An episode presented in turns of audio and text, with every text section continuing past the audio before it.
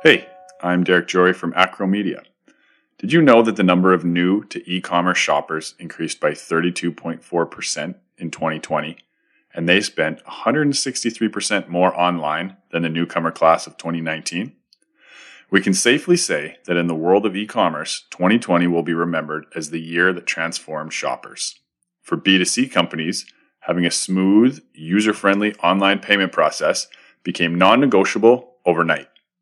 With that came a host of scenarios that fraudsters were ready and willing to take advantage of. To help B2C companies gain insights on the changing e-commerce landscape and to find out how to protect your business, we organized a live YouTube Q&A on May 5th.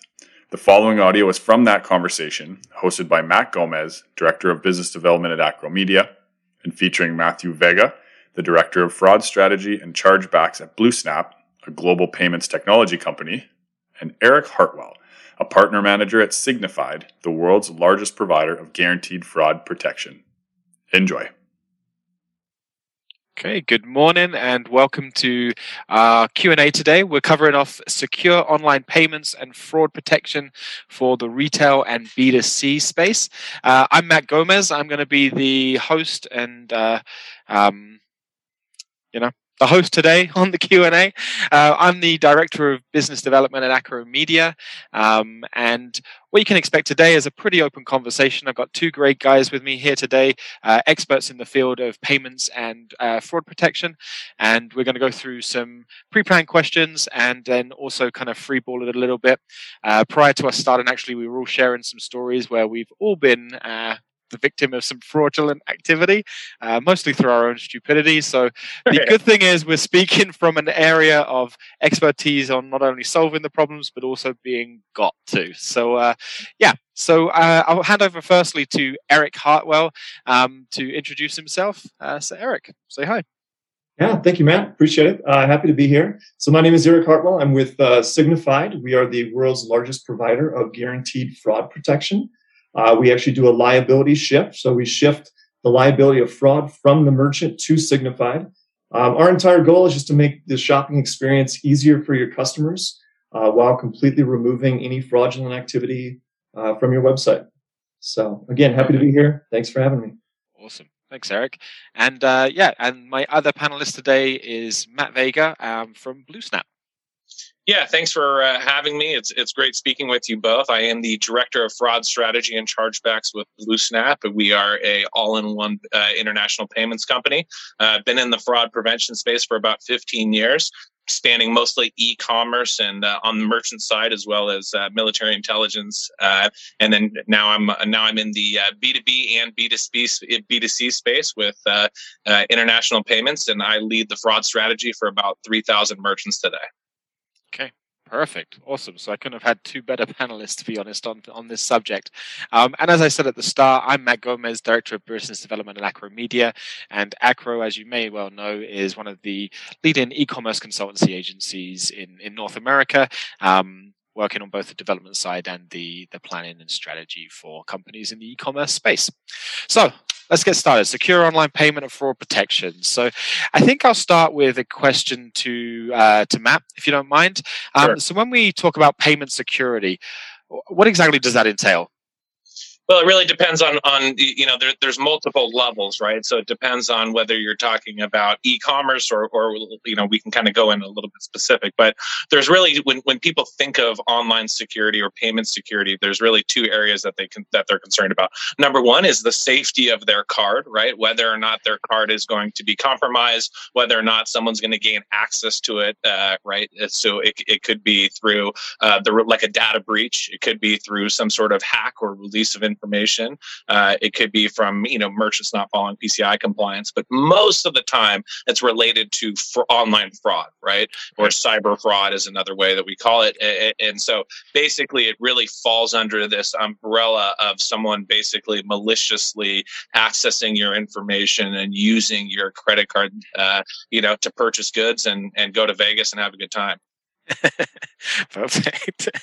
Almost sounds appealing, right?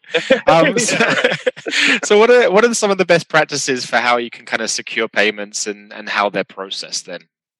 Yeah, so you know, it really at, at, the end of the day, you know, when we first started off in this space, is you know, most merchants would start on this in-house solution where they would basically scramble to try and come up with ways to to innovate and come up with ways to kind of build their own in-house solution because there really wasn't very strong fraud prevention technology in, in the industry. Now you've got you know some of the you know world-class leaders in the industry, such as uh, you know the other panelists here, and you know really what you need is you need to have an extremely good, extremely strong uh, fraud prevention technology partner uh, to, to, to bring on board. And, and the reason for it is, you know, you get a lot of benefits from bringing on an, another partner and instead of doing it in house. Um, there is some use cases where you could build it in house, build some machine learning models, and build some of these rule engines. But really, when you partner with like Signifyd and some of the big players in the industry, is really you're getting all of this expertise at a fraction fraction of the cost.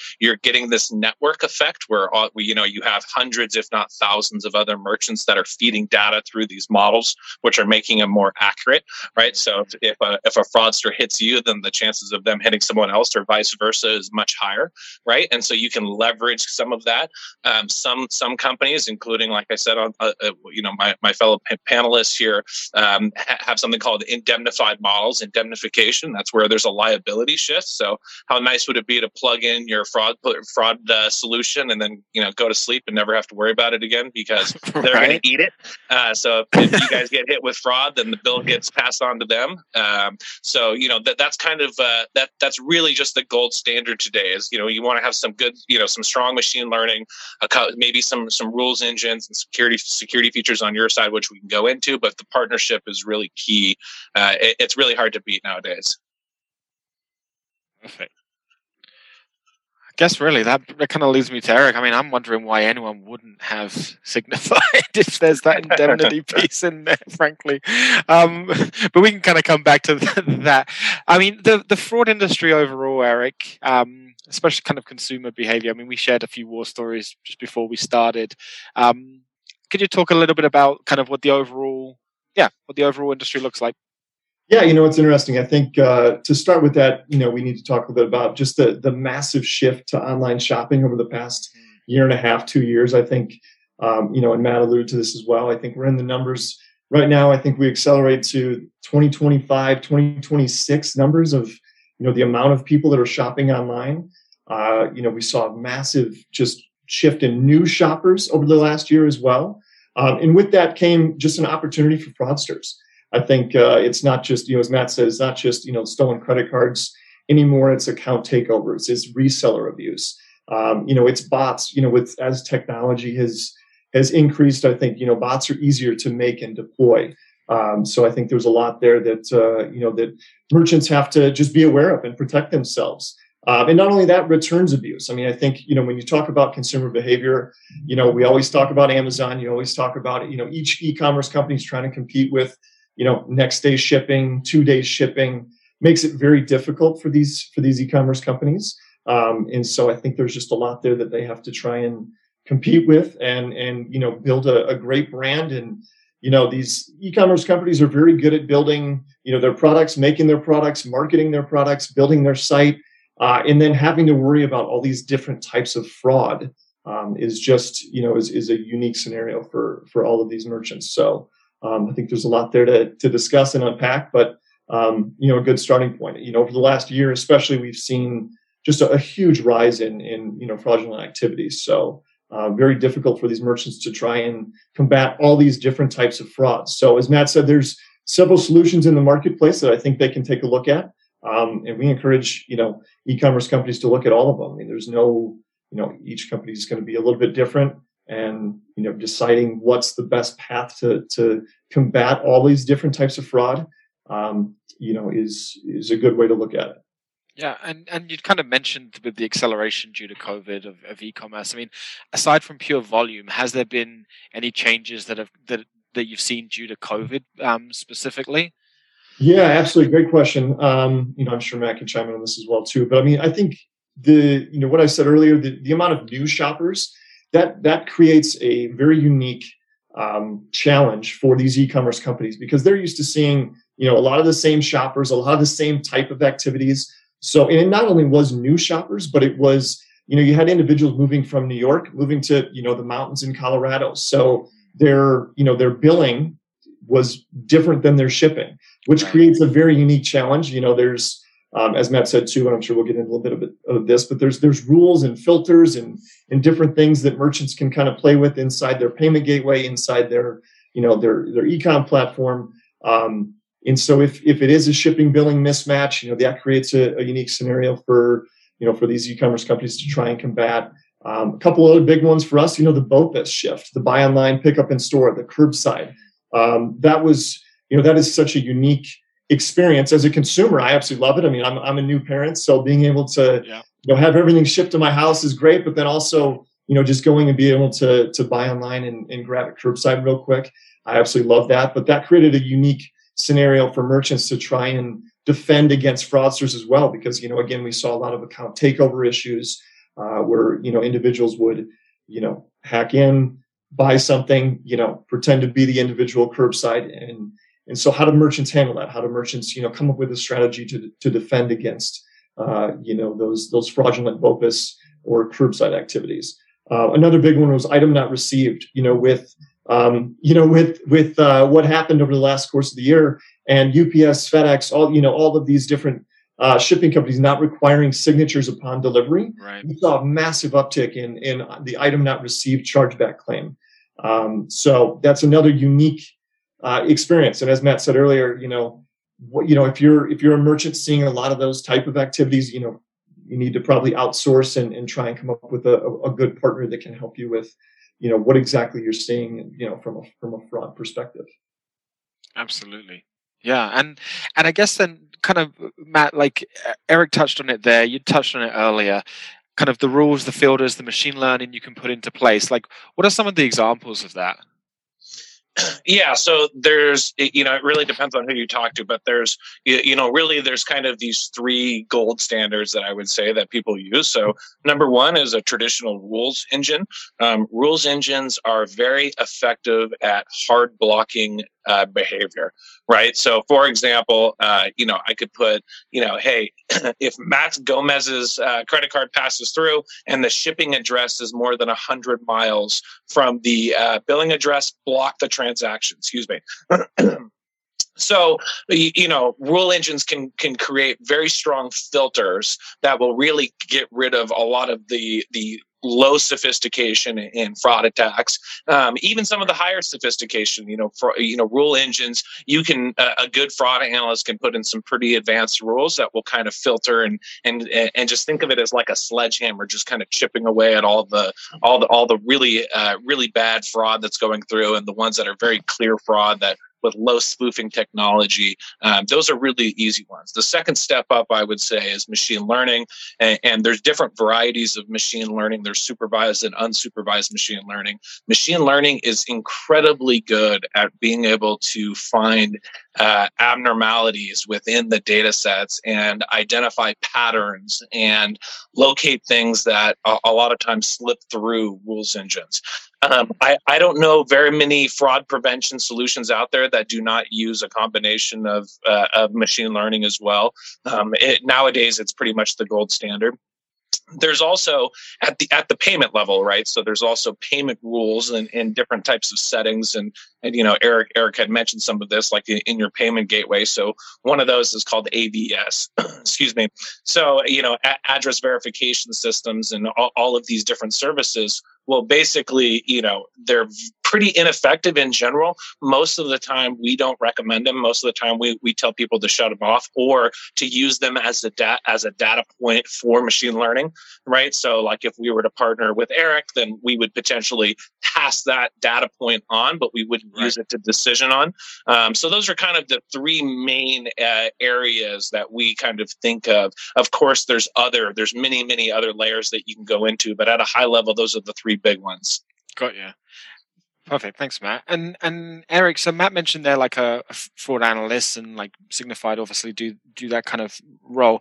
What do you typically see in the companies you work with though? Do they usually have a person dedicated to this or are they are they just noticing that there's a problem and and, and, and Googled it and kind of and found their way to you? Yeah, great question. So, I mean, uh, prior to my current role, I spent two years on our, on our sales team. So, my entire role was just talking to merchants, trying to understand, you know, what they were going through, what they were dealing with, and then, you know, debating if they wanted to come on board with, you know, with Signifyd. And typically, we we would hear of three strategies. You know, strategy number one being, as as Matt said, just kind of uncheck all those filters, all those all those rules, let as many orders, you know, hit the system as possible. What ends up typically happening then is that you know teams end up dealing with chargebacks. Um, and so, do you have an individual that fights those? Do you have an individual, uh, or do you have a team of individuals that that help fight chargebacks? Um, and those can be you know incredibly difficult to to to handle. I think you know typically when I spoke to merchants, half the time they only fought you know 50 60 percent of them because you know 40 50 percent of them they they just felt were too challenging to even fight um, so that that was one strategy strategy number two is you know matt alluded to just a high emphasis on manual review so you'll have those rules, those filters, and then you'll have a, a certain subset of the orders. You know, maybe there was a dollar amount associated with. So every every order higher than two hundred dollars, for example, would go to our manual review team, and that could be one individual, that could be a team of individuals, depending on the size of the company. I, you know, I spent I can't tell you how many times I've talked to finance individuals, director of finances at, at really large growing companies that say, you know what, I spend two hours a day, you know, two three hours a day looking at orders, trying to understand if these are you know good customers or bad customers. Um, so that's I mean that's you know can be a, a, pretty big burden on on those individuals that are trying to make that decision and and you know a lot of times they're just looking at Google, they're looking at Facebook, they're looking at LinkedIn, trying to you know they're Google mapping the address, trying to understand if that's a you know a good individual or a bad individual that might you know take advantage of the brand. So that can be that can be really challenging. Um, and then the third one, just you know, as Matt said too, um, a lot of automatic declines. You know, where you'll you'll have a lot of those rules and filters in place where essentially they're treating almost every order the exact same. Um, and so you're you know with that though comes you're you are declining some good orders occasionally. Um, so there's really three scenarios that we that we typically would see prior to you know someone looking at a company like like us or you know all the other players that are in this space. Got you. And, and and sorry if this this question seems a little uh, rudimentary or basic there uh, here, but you'd mentioned there where these these uh, these team members and often senior team members are spending time kind of reviewing the order to see if they think it's fraudulent and googling the people. Has the order gone through at that point, and now they're doing that retroactively, or is the order on hold effectively at that point until they approve it? Typically, it's on hold. I think it can be both, depending on how you have your settings yep. in the payment gateway. And the, yeah, but uh, yeah, I mean, typically it was on hold, if you will. Yeah. Um, yeah.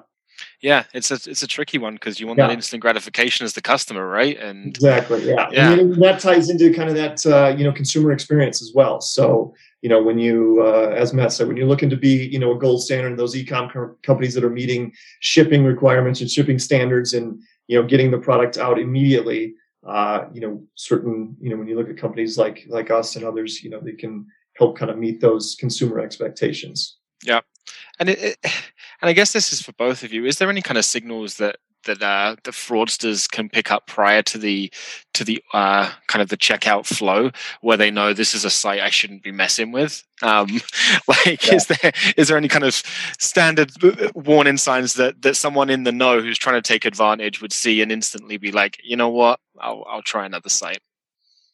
Yeah, they're de- they're de- Eric. Do you mind if I take this one? Yeah, go for it, please. Okay, yeah. So so yeah, there definitely are. So uh, especially in the sophisticated network. So one of the first things that they're going to look for is they're going to look at like your terms and services, right? Terms and conditions, right? Okay. They're going to see can they find exploits in the, your policies, right? In your refund hmm. policies, in and your chargeback policies and how you operate your business. Uh, sometimes they'll do testing. They'll kind of determine to see, you know, what kind of security features do you have. They'll potentially run a transaction and say, okay, let's see if they have 3D secure and they're going to step up, or they're going to provide some sort of, you know, multi-factor, two-factor authentication. So, uh, you know, they can kind of like almost like penetration testing your your system for for fraud, right? Um, and, and, there's a variety of techniques. Um, really sophisticated network networks will go far beyond that, and they'll they'll, for example, I can go on to LinkedIn and I can pull up uh, I can pull up Acro Media, I can pull up any of the companies out there. I can I can have a pretty good idea of who's at the company today based on LinkedIn. Um, mm-hmm. Um, I can also determine if they have a fraud team. Right? Is there any fraud analyst positions within that company? Huh. Right? I could also look for potentially you know how the structure of the company is. If there is a fraud team, I can look at that person's background and I can say, okay, this person has very little account takeover experience, so I'm going to actually target this company via account takeovers because this guy's probably not going to know what to do. Um, so there, there's a variety of techniques that they use, and then if you really want to get sophisticated, and these are like when you start getting into the the top tier uh, fraud networks, they'll even look for like current job openings. So, for example, if you have a fraud manager slot available uh, that you're hiring for and two analysts, that means that like, okay, these guys are probably pretty desperate to to you know to stop some sort of issue that they're having, and they probably also don't have the expertise in house to stop it, so they're trying to hire it. So yeah. I'm just gonna just eat them alive right? And so that's kind of uh, you know so th- those are just some high level examples of what they look for. There's a there's a ton of other things that they look for. They look for partnerships right? They look for like for example if i was a fraudster uh, you know if, if all this company had was 3d secure or all this company had was, was some internal rules versus you know i can i could find out that you know e- even going on some of the partner sites right? I could go to Kount and have a fairly good idea of some of the big partners that Kount has or Riskified or Signal magnified and a yeah. lot of times those are those are fairly public. And so you know the, it's a lot harder to get through a company when you have a bunch of professionals that are helping protect you than you know you know you know some engineer in the basement that's coming up with some rules engines and thinking it's you know best in class. So that's kind of at a high level that's, that's, that's crazy. like, I it just it reminds me of like our business development teams who are going out and looking at job openings to see who's totally. looking for e-commerce managers and totally, it's, it, absolutely. So, like, how so these these kind of you've you've mentioned a few times now these fraud networks. Like, is from a from a, a, retail point of view, I, are they are retailers more concerned or less concerned or equally concerned of like the odd person at home who's got a you know a you know trying to do a nefarious act, but they're kind of operating solo, or is the much larger problem that there are these networks where they are doing you know large scrapes of cards and and doing it in a very systematic way? Yeah, I, I, today I, I kind of put it into three categories, right? So definitely 100% you have the one-offs that you're talking about. Those ones I don't they don't tend to be as sophisticated. They tend to fall under more of the friendly fraud category. So okay. uh, to give you an example of friendly fraud would be you know I purchased a service or or I can say I could purchase a good and then I'm going even though I successfully got my orders, you know, or I successfully used the service, I'm going to claim fraud to my bank and say, "Nope, I didn't approve this. This I don't know anything about it. I didn't receive this order, right? With the goal of both keeping the product and my money. So that's friendly fraud. That's the by far one of the most difficult to stop for for e-commerce merchants out there, right? Um, because of the fact, you know, if you have you know really strong fraud prevention measures, then we can capture a ton of data on the back end to prove that this person wasn't legitimate. But if the person was legitimate, right then that's a whole different story so yeah. uh, that's what that's one of the big ones that that e-commerce merchants face today especially um, you know eric had mentioned a few others but there's there's really these kind of three categories you have these highly sophisticated networks and by the way the vast majority of the time merchants do not know that they're getting hit uh, by a sophisticated network there's also something that we call fraud for hire now. So, for okay. example, oh yeah, so you, you can go on. There, there's multiple services. I won't I won't give them plugs for it, but uh, but you can tell me them uh, after.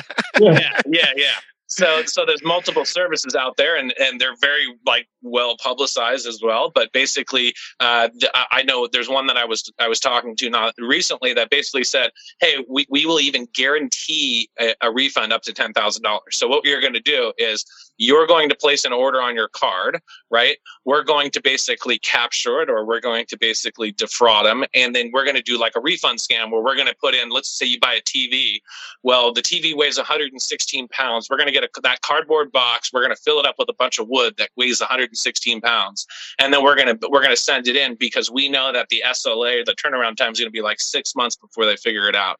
So the, there's all sorts of crazy little like loopholes and scams that they look for. Um, the other thing is, is of course, there's huge data breaches. There's billions. Eh, I mean, everyone should just assume that their social security and credit cards are already on on the deep web. Um, if you think that they're not, then then I, I I hate to break to you, but they are.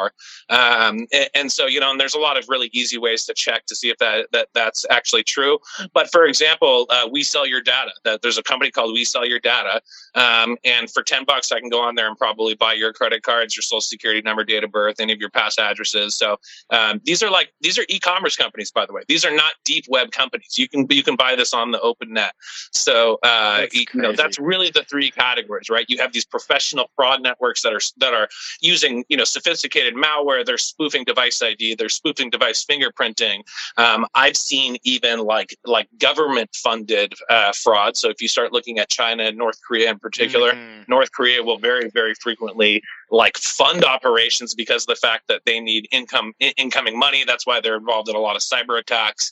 Wow. Um, and, and, then of course you have these one-offs which are a little bit less sophisticated, but they're just as big of a pain because and they're very nagging because they're all over the place. Some of them will just use you know stolen cards. Some of them are you know 18 year old kids doing something stupid. And then the friendly fraud is really a big piece, or people claiming like they didn't receive the order, right? Because yeah. it's very hard to prove. There's some ways around that. There's some tricks that you can that you can put in, but at a high level, that's kind of the big categories. Hmm. Well, I'll, I'll save you the 10 bucks on pulling my data. I can tell you my credit cards are maxed and you're always welcome at my home. So uh, I can send yeah. you the address for that. So, right. so, so, Eric, from, from your point then, I mean, with Signifyd, and you guys kind of effectively um, you know covering the, the the the, losses. Like are you guys concerned in the same way as as uh, as as matters with regards to you know friendly as maybe less but not as, but much much harder to to stop?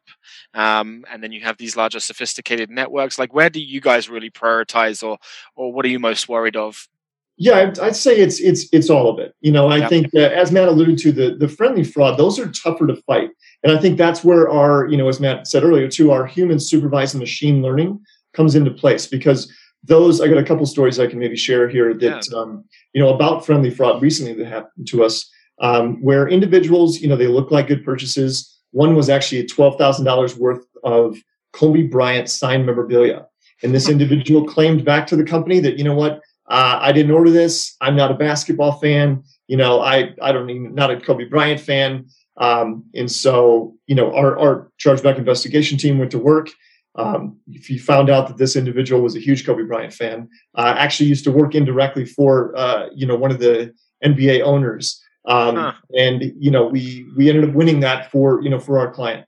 Um, but you know to your question, it's it's all of it. But you know it's those. Hopefully, our machine learning algorithm can catch those those bot attacks, those carding attacks, um, you know, at a really fast pace those friendly fraud ones those become a little bit more intense and that's where you know hopefully our chargeback investigation teams and you know not just us but those other companies out there that you know those individuals can can you know help these e-commerce companies recoup some of these losses because those can be the really difficult ones to fight yeah Okay, so so I personally love these kind of examples.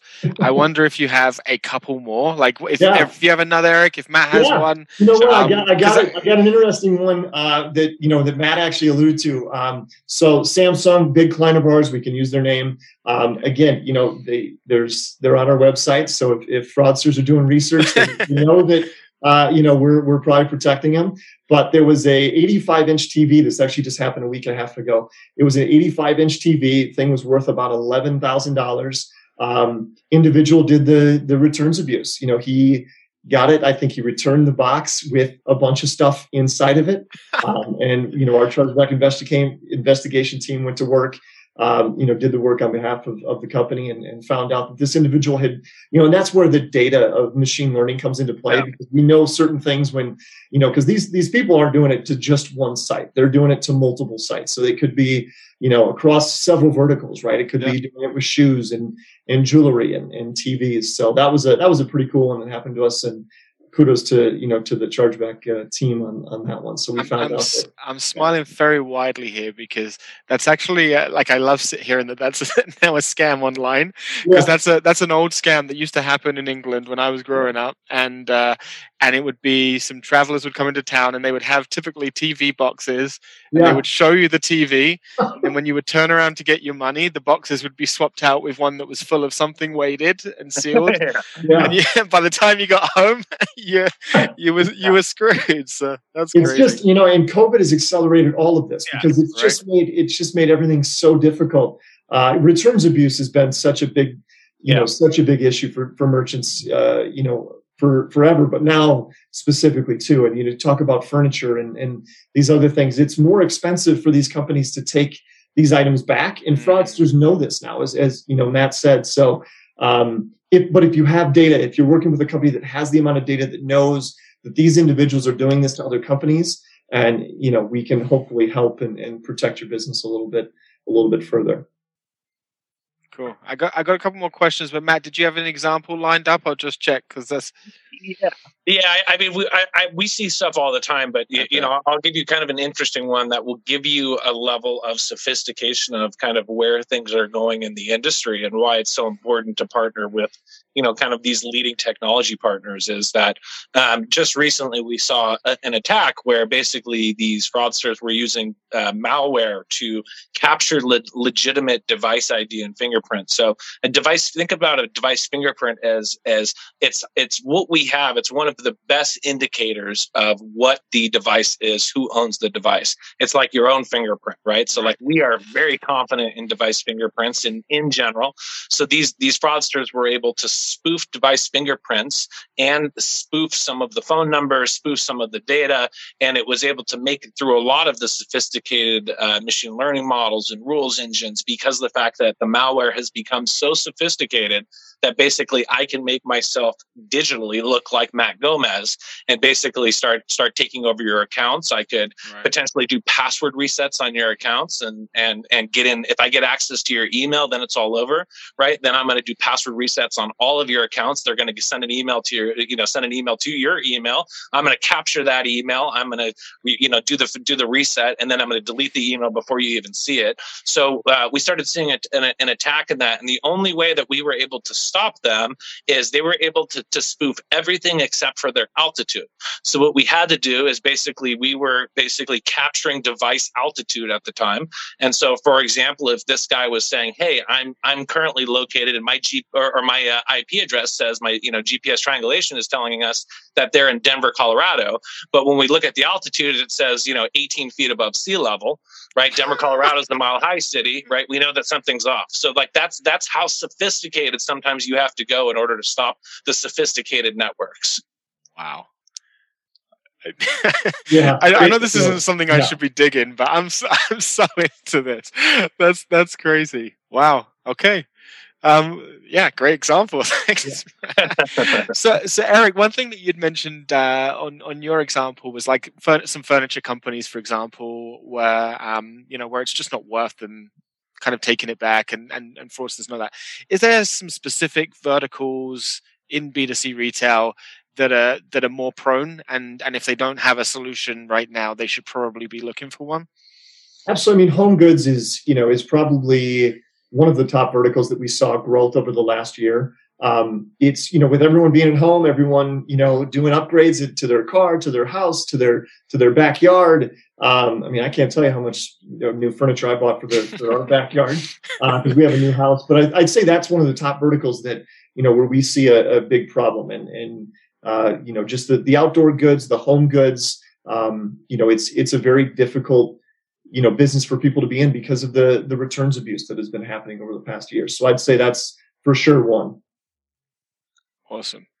Um, and then, so kind of just to kind of wrap up a little here. So, from a so if I'm a B to B to C retailer, you know, I have my my ecom platform right now. I'm seeing some indications that I'm getting, uh, you know, some activity, or I'm concerned about it. What should I be looking at? What sort of what sort of stack am I looking at? Am I looking at a you know a, a particular payment processor, payment gateway? Um, am I looking at a product like Signifyd? What what should it be? What should I be looking for? Um, yeah, I, am happy to take a stab at it, Eric. Um, so basically, my, my answer is all of the above, um, really. So so uh, you know, eh, think of it. You know, one of the you know payments is one of the is a huge and absolutely mission critical area that are is commonly overlooked. And our CEO Ralph Dangelmaier actually just spoke about this um, you know, in a podcast, and, and that is the fact that a lot of people, a lot of companies out there, merchants out there, they have a, a product roadmap and they have this this plan and they understand their growth opportunities and and how they're going to target them. Um, so so you know, I can't tell you how many times I've also come in as a consultant, which I've done many times, where there's always this question of build versus buy, right? And so, should we build an in-house solution? Uh, you know, that's basically because it's going to be cheaper if we build an in-house solution, right? That's the pitch. Right. Or should we bring in, a, you know, some subject matter experts or you know companies that really know what they're doing, like the big players out there, right? There's there's four or five, including Eric, that are, are really kind of the, the gold standard in the industry. Um, and and it, it's I will argue this to the death, but uh, basically, unless you're Google and you have billions of data points, it's usually not going to play out very well. Um, right? It usually, uh, what ends up happening is they're like, we're going to just throw in a machine learning model, we're going to flip it on, and life's good. And then it ends up taking a year of testing, and the you know the capture rate's low, the false positives are high. You just end up getting this mess, and then you're paying you know a crazy amount of money for the data science team that's the, that's building the models, and it ends up and really the other thing is this network effect that i've talked about before is really where you get a ton of value that people mm-hmm. forget about right if all of these merchants are using for example you know we, we can talk about Signifyd if, if there's hundreds of merchants in big data especially merchants that are in my space if i'm expedia right it would it would behoove me to use fraud prevention partners that potentially are also leveraging, uh, you know, or, or excuse me, uh, uh, companies that are leveraging a fraud prevention uh, partner that are within my space, like travel technology space, right? Mm-hmm. Because the fraudsters that are going to target my competition are probably going to target me as well, right. right? And so if their models are constantly seeing these behaviors come in, and their models are currently are, are constantly, and their analysts, uh, just like Eric had mentioned, you know, if their chargeback analysts are seeing these new exploits exploits and behaviors come in in real time, they're able to identify and stop or prevent or mitigate uh, these uh, far more effectively. And so there's a there's a bigger upfront cost or per transaction cost in some case. Usually it's a percentage with an indemnified model. Um, but if you look over the course of a period of time, it pays mm-hmm. for itself exponentially. Uh, so that's really kind of kind of my uh, my two cents on it. Yeah, that was great. And I, I just piggyback and just, you know, if I'm talking to e-commerce companies, I just always tell them, I mean, focused on customer experience. I mean, look at, look at all the things that are out there that, you know, that can help your website uh, deliver the performance you want and, you know, can help your customers buy as, as easy as possible. Um, so, I mean, Matt crushed it, so there's not a lot I want to add on to that. But I'd say, yeah, just focus on customer experience. And, you know, it's, uh, yeah. So, I mean, I think there's a lot of technologies out there, you know, that, that can help you succeed and, you know, just make sure there's, there's ones that are helping your site perform the, at the absolute best and giving the, the best consumer experience for, for us when we're, when we're shopping on your site. Absolutely. And I think and I think yeah, the, the the biggest point there is just that shared experience by you guys specializing in this. You're seeing everything across all the verticals and it's it's that shortcut, right? Um, as opposed to seeing it one time for yourself and not knowing what to do with it. Awesome. So if people wanted to get in touch with you guys uh, independently, what would be the best way to do that? Matt, maybe is uh is it your LinkedIn? Sure. Yeah, yeah, sure. So L- LinkedIn's always great. So uh, you know, you know, feel free to uh, feel free to reach out to me directly. I believe it's uh, Vega.intel. So LinkedIn, uh, and then my uh, I think it's slash i i n slash uh, Vega.intel. Um, so that that would be a great way. Another thing is you feel free to email me at any time. It's Matthew V at BlueSnap.com. Uh, that's always a great way. Happy to have conversations, discuss if anyone has any fraud related questions. Um, also, I you know I have a podcast. So if you want to learn a little bit about the fraud prevention space, it's the Fraud Technology Podcast. We bring CEOs, executives uh, on to talk about our space. So any of those, uh, any of those avenues is great. Awesome. Thanks, Matt. And you, Eric? Sure. Yeah, I mean, same thing. LinkedIn, you know, Eric Hartwell on LinkedIn. Uh, go to Signifyd's website, signifyd.com.